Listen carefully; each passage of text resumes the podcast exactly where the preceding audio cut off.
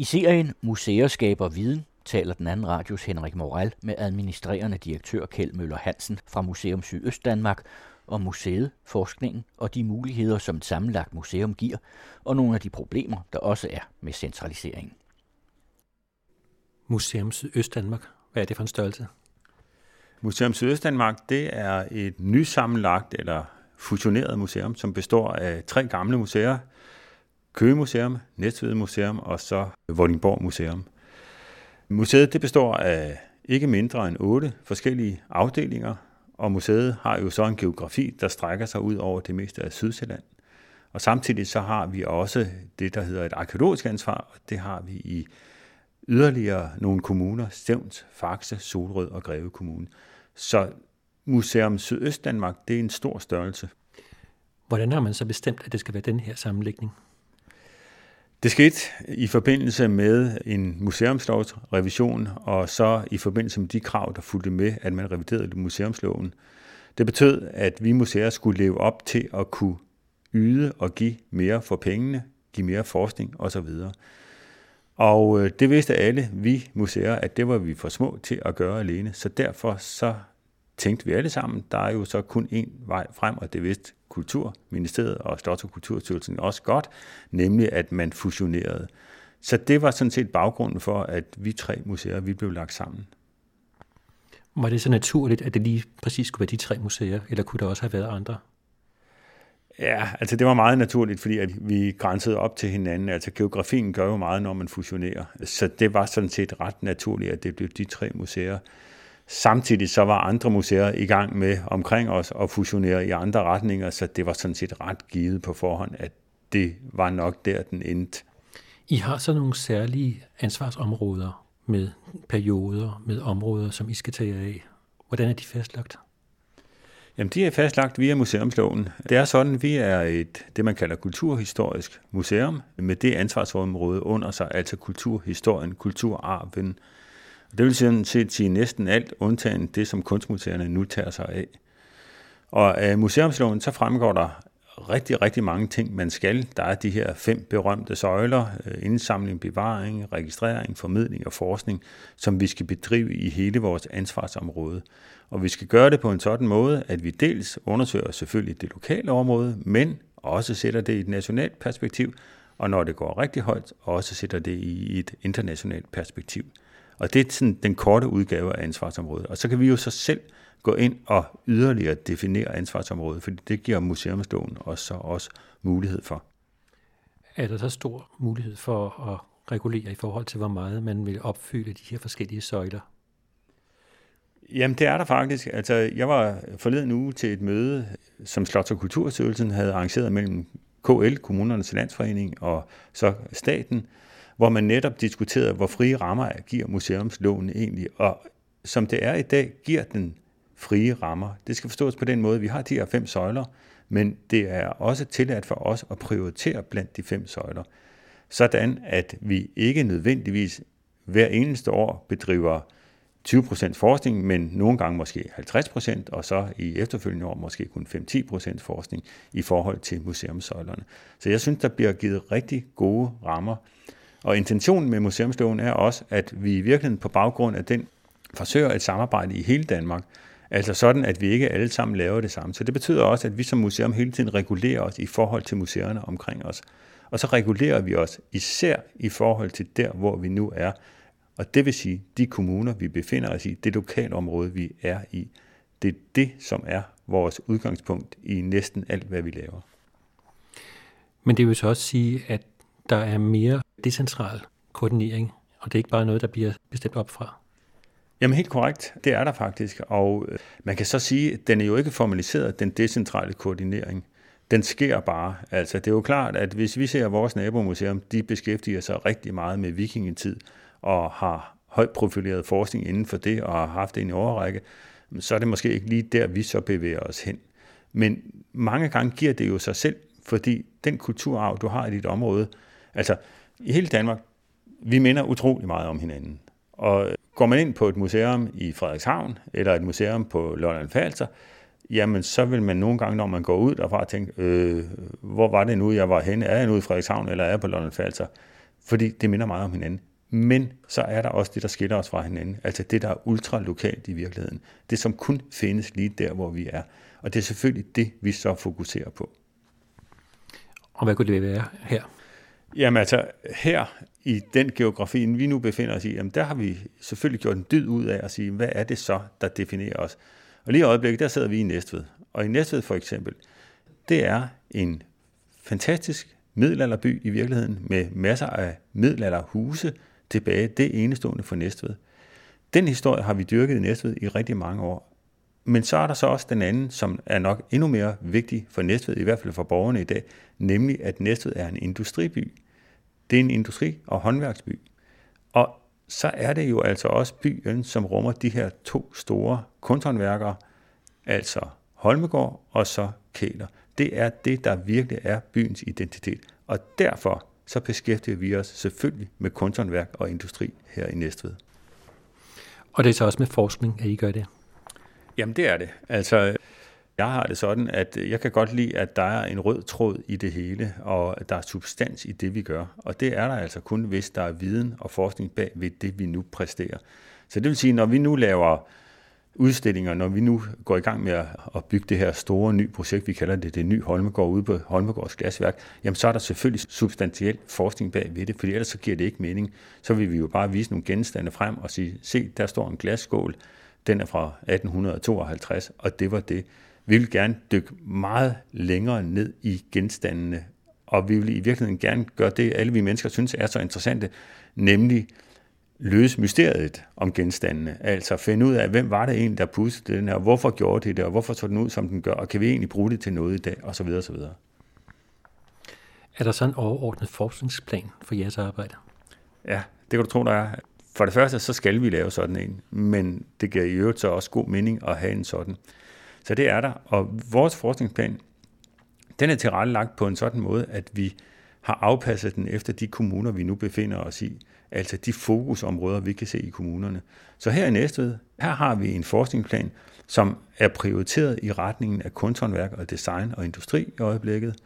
Op i Køge, der har vi en forskningsplan, som er fokuseret på vikinger og en vikingeborg, fordi vi fandt en ny vikingeborg deroppe for tre år siden, som potentielt bliver UNESCO verdenskulturarv.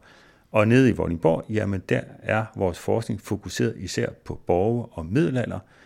Og så er det så også sådan, at vi selvfølgelig også har noget, der får det hele til at hænge sammen. Fordi det er sådan, og det kan man ikke flygte fra, om man ved det eller ej, at vi befinder os i Danmarks fedeste, bedste, lækreste stenalder, ældre stenalderområde overhovedet. Vi befinder os i et moseland, som siger sparto til alt. Det betyder, at vi i vores område har de rigeste, de mest flotte fund overhovedet fra ældre jægerstenalder. Så den er også et fokusområde. Så der er noget, som er mere kommuneinddelt, og så er der noget, som går på tværs af den øh, tilfældige administrative inddeling, der er i dag. Ja, det er der, og det er jo dejligt, når man nu har fusioneret sådan tre områder med hinanden, at der så rent faktisk er noget, der binder os sammen. Og at det så lige er stenalderen, der gør det, ja, altså det er det så bare. Det kunne sådan set også være rigtig mange andre ting, men, men stenalderen, den står klart ud.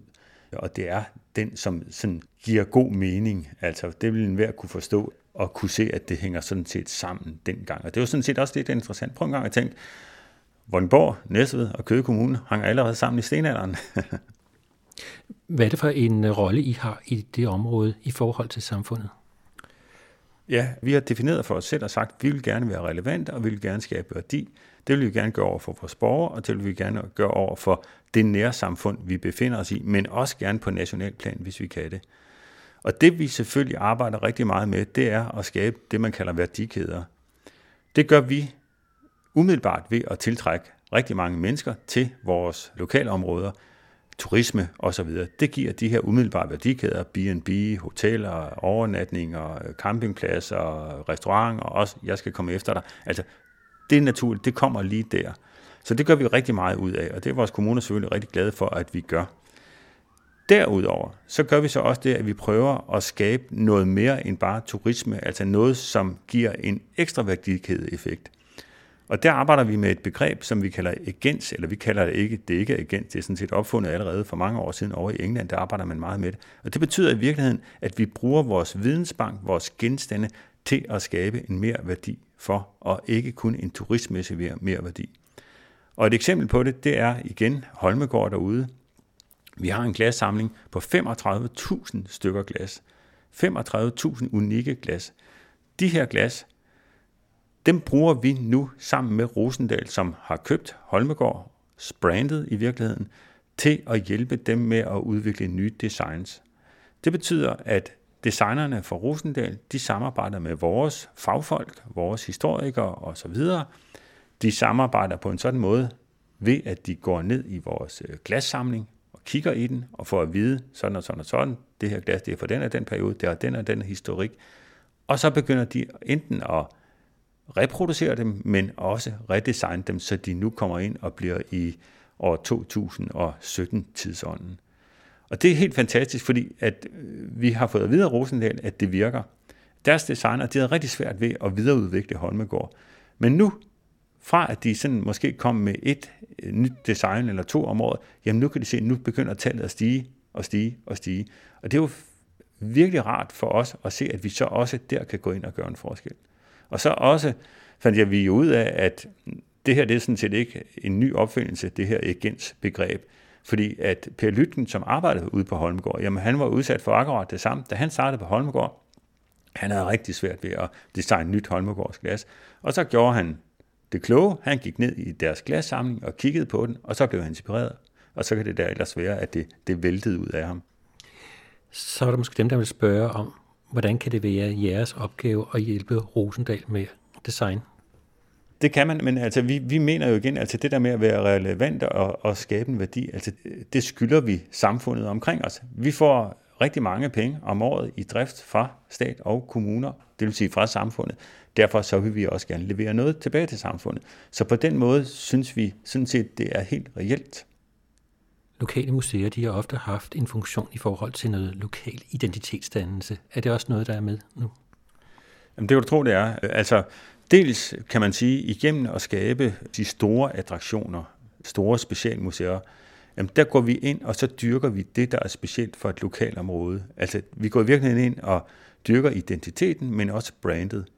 Og nede i Vordingborg, der har vi gjort det for tre år siden er det snart. Der åbnede vi noget, vi kalder Danmarks Borgcenter. Danmarks Borgcenter, det dyrker borgerne i Danmark, og det gør det med udgangspunkt i den største af dem alle, som vi har i Vordingborg, den største kongeborg, man har overhovedet, det er den der med gåsetårnet. Og det har altså betydet voldsomt meget for Vordingborg. Det var sådan, at for 10 år siden, da vi gik i gang med projektet, der blev der lavet en undersøgelse, som viste, det var en undersøgelse af de danske kommuner, som viste noget om selvværdet, hvor meget man synes om sin egen kommune. Og jeg kan huske dengang, der lå Vordingborg helt i bund. Altså det betyder i virkeligheden, at Vordingborgenserne dengang, de talte sådan set ikke særlig pænt om det sted, de kom fra. Med det her borgcenter, som vi så udviklede, altså med det, at man lige pludselig fik at vide, Hosa, jamen i din by, der ligger altså Danmarks største kongeborg. Den her borg, den var udgangspunkt for togter hen over Østersøen. Den her borg, den var faktisk hovedsædet for kongerne i en stor del af middelalderen. Det betyder rent faktisk, at Danmark blev regeret fra Vordingborg i store dele af middelalderen. Her blev givet jyske lov. Jyske lov, den er grundlaget for grundloven osv. Og det betød simpelthen, at stoltheden over sin by osv., den steg stille og roligt i takt med borgcentret. Og da det så stod klappet og færdigt og klart der i 2013, jamen altså, så var det ikke et øje tørt. Og det er helt klart, at nu har Vordingborgenserne en helt anden identitetsfølelse, og Vordingborg har så i øvrigt fået et super brand med det her borgcenter. Det må altså også virke den anden vej, at I får en mulighed for at berette jeres eksistens ved at være populær i et lokalområde. Jamen det kan du tro. Altså det er jo øh, logik for burhøns det her, altså at når vi nu går ind og giver en masse tilbage, til der, hvor vi nu kommer fra, går ind og styrker identiteten, selvværdet osv., jamen selvfølgelig, det afspejler sig så også ved, at vi så skånes for det, som ellers mange museer kan blive udsat for, nedskæringer. Altså det er selvfølgelig sådan, at hvis man kan levere varen, og samtidig også kan levere den på en sådan måde, at den ikke bare skaber opmærksomhed, men rent faktisk også skaber værdi, altså værdikæder. Borgcenteret nede i Vordingborg, det gav ca. 60.000 ekstra besøgende om året. Og det kan man simpelthen gå ind og beregne på, hvor meget de så skaber i værdi. Og det gør selvfølgelig, at så får man skuldermærker af sin kommune, så er man selvfølgelig i vælten. I har et begreb, der hedder profilforskere. Hvad er det? En profilforsker, det er i virkeligheden en forsker, som netop beskæftiger sig med de fokusområder, vi har. Altså i stedet for, at man gør det, man normalt gør, når man forsker, nemlig at man forsker i en overrække, så fremlægger man resultaterne, og så viser man dem i en udstilling, hvis det sådan er optimalt. Så gør vi det nu her, at nu følger vi forskeren på vej mod sit resultat. Vi følger forskeren, når de løser mysteriet, finder ud af, hvorfor pokker blev der begravet otte mennesker i en masse grav op i Køge. Hvorfor pokker har man de her mærkelige øh, brudekroner nede fra Møn, eller hvordan kan det være, at der lige pludselig i vikingetid kom en helt ny måde at bygge sin bolig på. Fordi forskeren ved det jo ikke fra starten, hvad resultatet det bliver. Og det er jo virkelig det, vi alle sammen synes er rigtig spændende og interessant at følge med i. Det der undervejs, altså den her refleksion, som man gør undervejs. Så derfor opererer vi nu med det her profilforskerbegreb, og vi udfolder det så ved selvfølgelig at være på de sociale medier og alt det der, som man jo er, men sådan set også ved, at forskeren er til stede i udstillingen. Det vil sige, at i vores udstillinger, der har vi indrettet dem sådan, at profilforskerne har hver deres rum. Vi har kun tre, men alligevel, de har hver deres rum, og det rum, det ændrer sig så i løbet af årene. Der tilføjes måske nye genstande, men der tilføjes garanteret ny viden, som fortæller om, hvor langt de nu er kommet. Og det aller sjoveste med forskning, det er jo, når det går galt. Altså når man tror noget, når man prøver at få fundet ud af, om en syntese nu holder, om, om de her mennesker nu kommer ned fra Tyskland, og det så viser sig, nej, det gjorde de så ikke. De var sådan set ganske aldeles lokale, og så står han der forskeren med skuffelsen lysende ud af sig, men alligevel starter så på en frisk igen, og der har vi været med. Det er jo sådan set en form for docu vi bedriver her. Og en formidling af forskningsprocessen. Jamen det er det ikke, og, og forskeren, altså forskeren bliver jo lige pludselig vores stjerne. Et af de steder, hvor vi virkelig bruger det voldsomt, det er i forbindelse med udgravningen af den her ny vikingeborg. Fordi der har vi simpelthen lavet vores formidling og vores markedsføring af den ved at sætte forskerne forrest. I stedet for at sætte et billede af borgen forrest, så ser man nu her vores fire forskere, der står frem, og de står frem nærmest ligesom Indiana Jones alle sammen. Og de har hver deres forskningsmål, og nu bliver det altså målt og vejet på det i tre år. Det er sindssygt sjovt. Bliver de også målt internt? Ja, det kan du tro, og det er jo, det, det er jo virkelig derfor, altså, jeg er jo sådan set selv forsker, og øh, det letteste, det er jo at skrive bogen, og så bagefter så sige, og det har jeg sådan set tænkt lige fra starten, at der endte det nok. Men det ved vi alle sammen jo godt, sådan er det ikke. Så derfor bliver man uvilkårligt bedømt af andre forskningskollegaer undervejs i processen, og man sætter sig virkelig øh, til skue her. Altså fordi man kan jo blive skudt ned til hver en tid. Det kan være, at kultur-14-dateringen ikke holder, den ikke passer med det, man nu sagde, man troede, man ville nå frem til. Så derfor er det også lettere grænseoverskridende for vores forskere. Men jeg tror, det er rigtig, rigtig sundt. Altså igen også fordi, at man skal huske, godt nok er det en fond, AP Møllerfonden, der har betalt rigtig mange penge til Vikingborgen deroppe, men et eller andet sted skal vi jo stå på mål for at bruge alle de her mange penge. Og derfor så skylder vi omkring os og vise, at vi så også er pengene værd. Og det gør vi altså ved hele tiden at vise den her proces, som foregår, den her refleksion, som, som foregår, og så få alle med ind i den.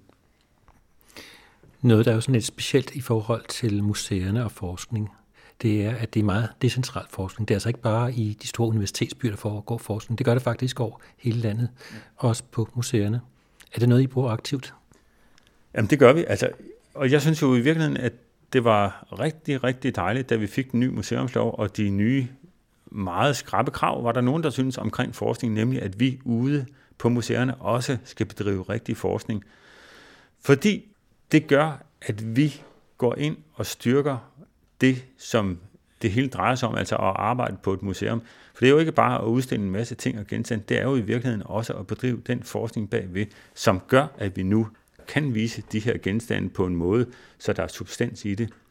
Og den decentrale forskning, vi nu har, igen, den styrer sådan set ikke af nogen, og så alligevel, fordi der er i virkeligheden lavet nogle forskningsstrategier overordnet af museerne sammen med Slots- og Kulturstyrelsen, som man kan lægge sig efter.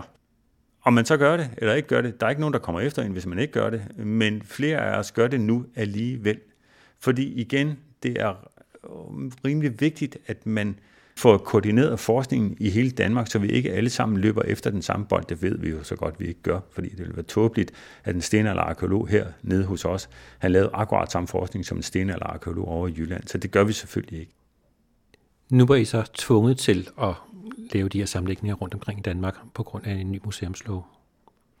Men der er jo også nogle fordele ved det, at man kom til at lave de sammenlægninger.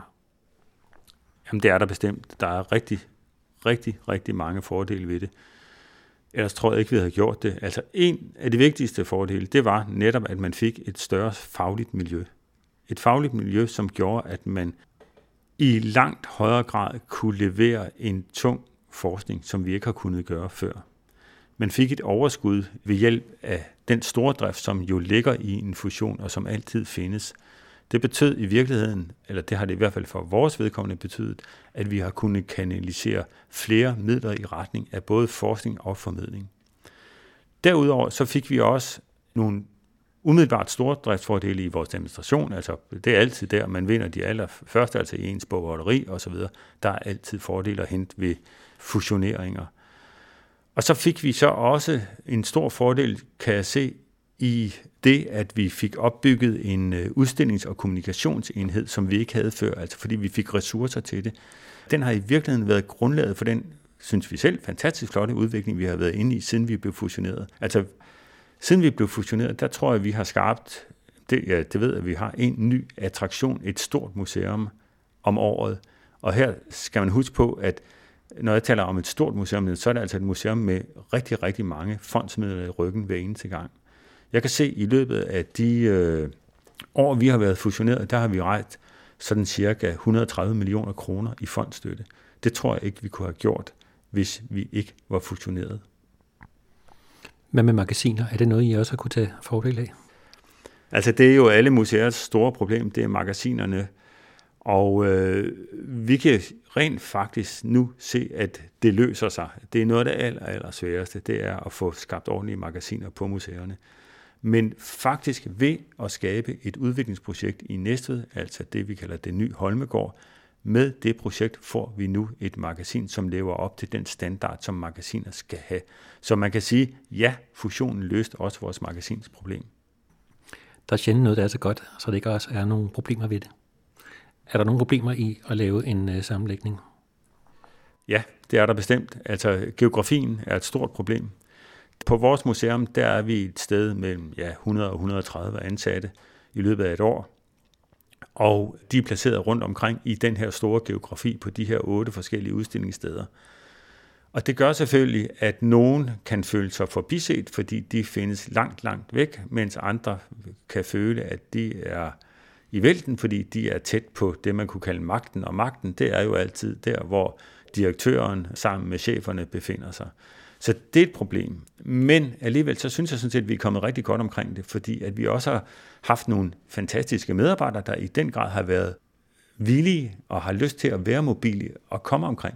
Så virkelig har vi, vores medarbejdere, hvad skal man sige, de er nærmest i en konstant bevægelse imellem museerne. Jeg havde ikke drømt om, det kunne lade sig gøre, da vi startede. Jeg troede virkelig, at det ville blive det største problem at få medarbejderne til at bevæge sig. Men det har de gjort. Og det betyder sådan set, at at det, der er en udfordring, jamen det er ikke en nær så slem udfordring, som vi troede. Så der fik jeg sådan set talt mig frem til, at ja, der er noget, der er skidt, men alligevel er det sådan set gået rigtig godt. Men der er så én ting, som virkelig er rigtig, rigtig svært, det er den lokale forankring. Alle museerne, de er lavet i tidernes morgen af en museumsforening. Og det er vores primære lokale forankring. Og museumsforeningerne har rigtig, rigtig svært ved at sætte sig ind i den her fusion. Fordi de jo selvfølgelig interesserer sig først og fremmest om det lokalområde, de nu lige kommer fra. Og sådan skal det også være. Og der vil jeg sige, der kæmper vi stadigvæk en sej kamp for at bevise over for museumsforeningerne, tag det roligt, vi nedlægger ingen museer, tag det roligt, vi har stadigvæk fokus på den lokale forankring, den lokale identitet osv. Udsendelsen var tilrettelagt af Henrik Moral. På den anden radios hjemmeside kan du finde en række udsendelser om nogle af Museum Sydøst Danmarks aktiviteter.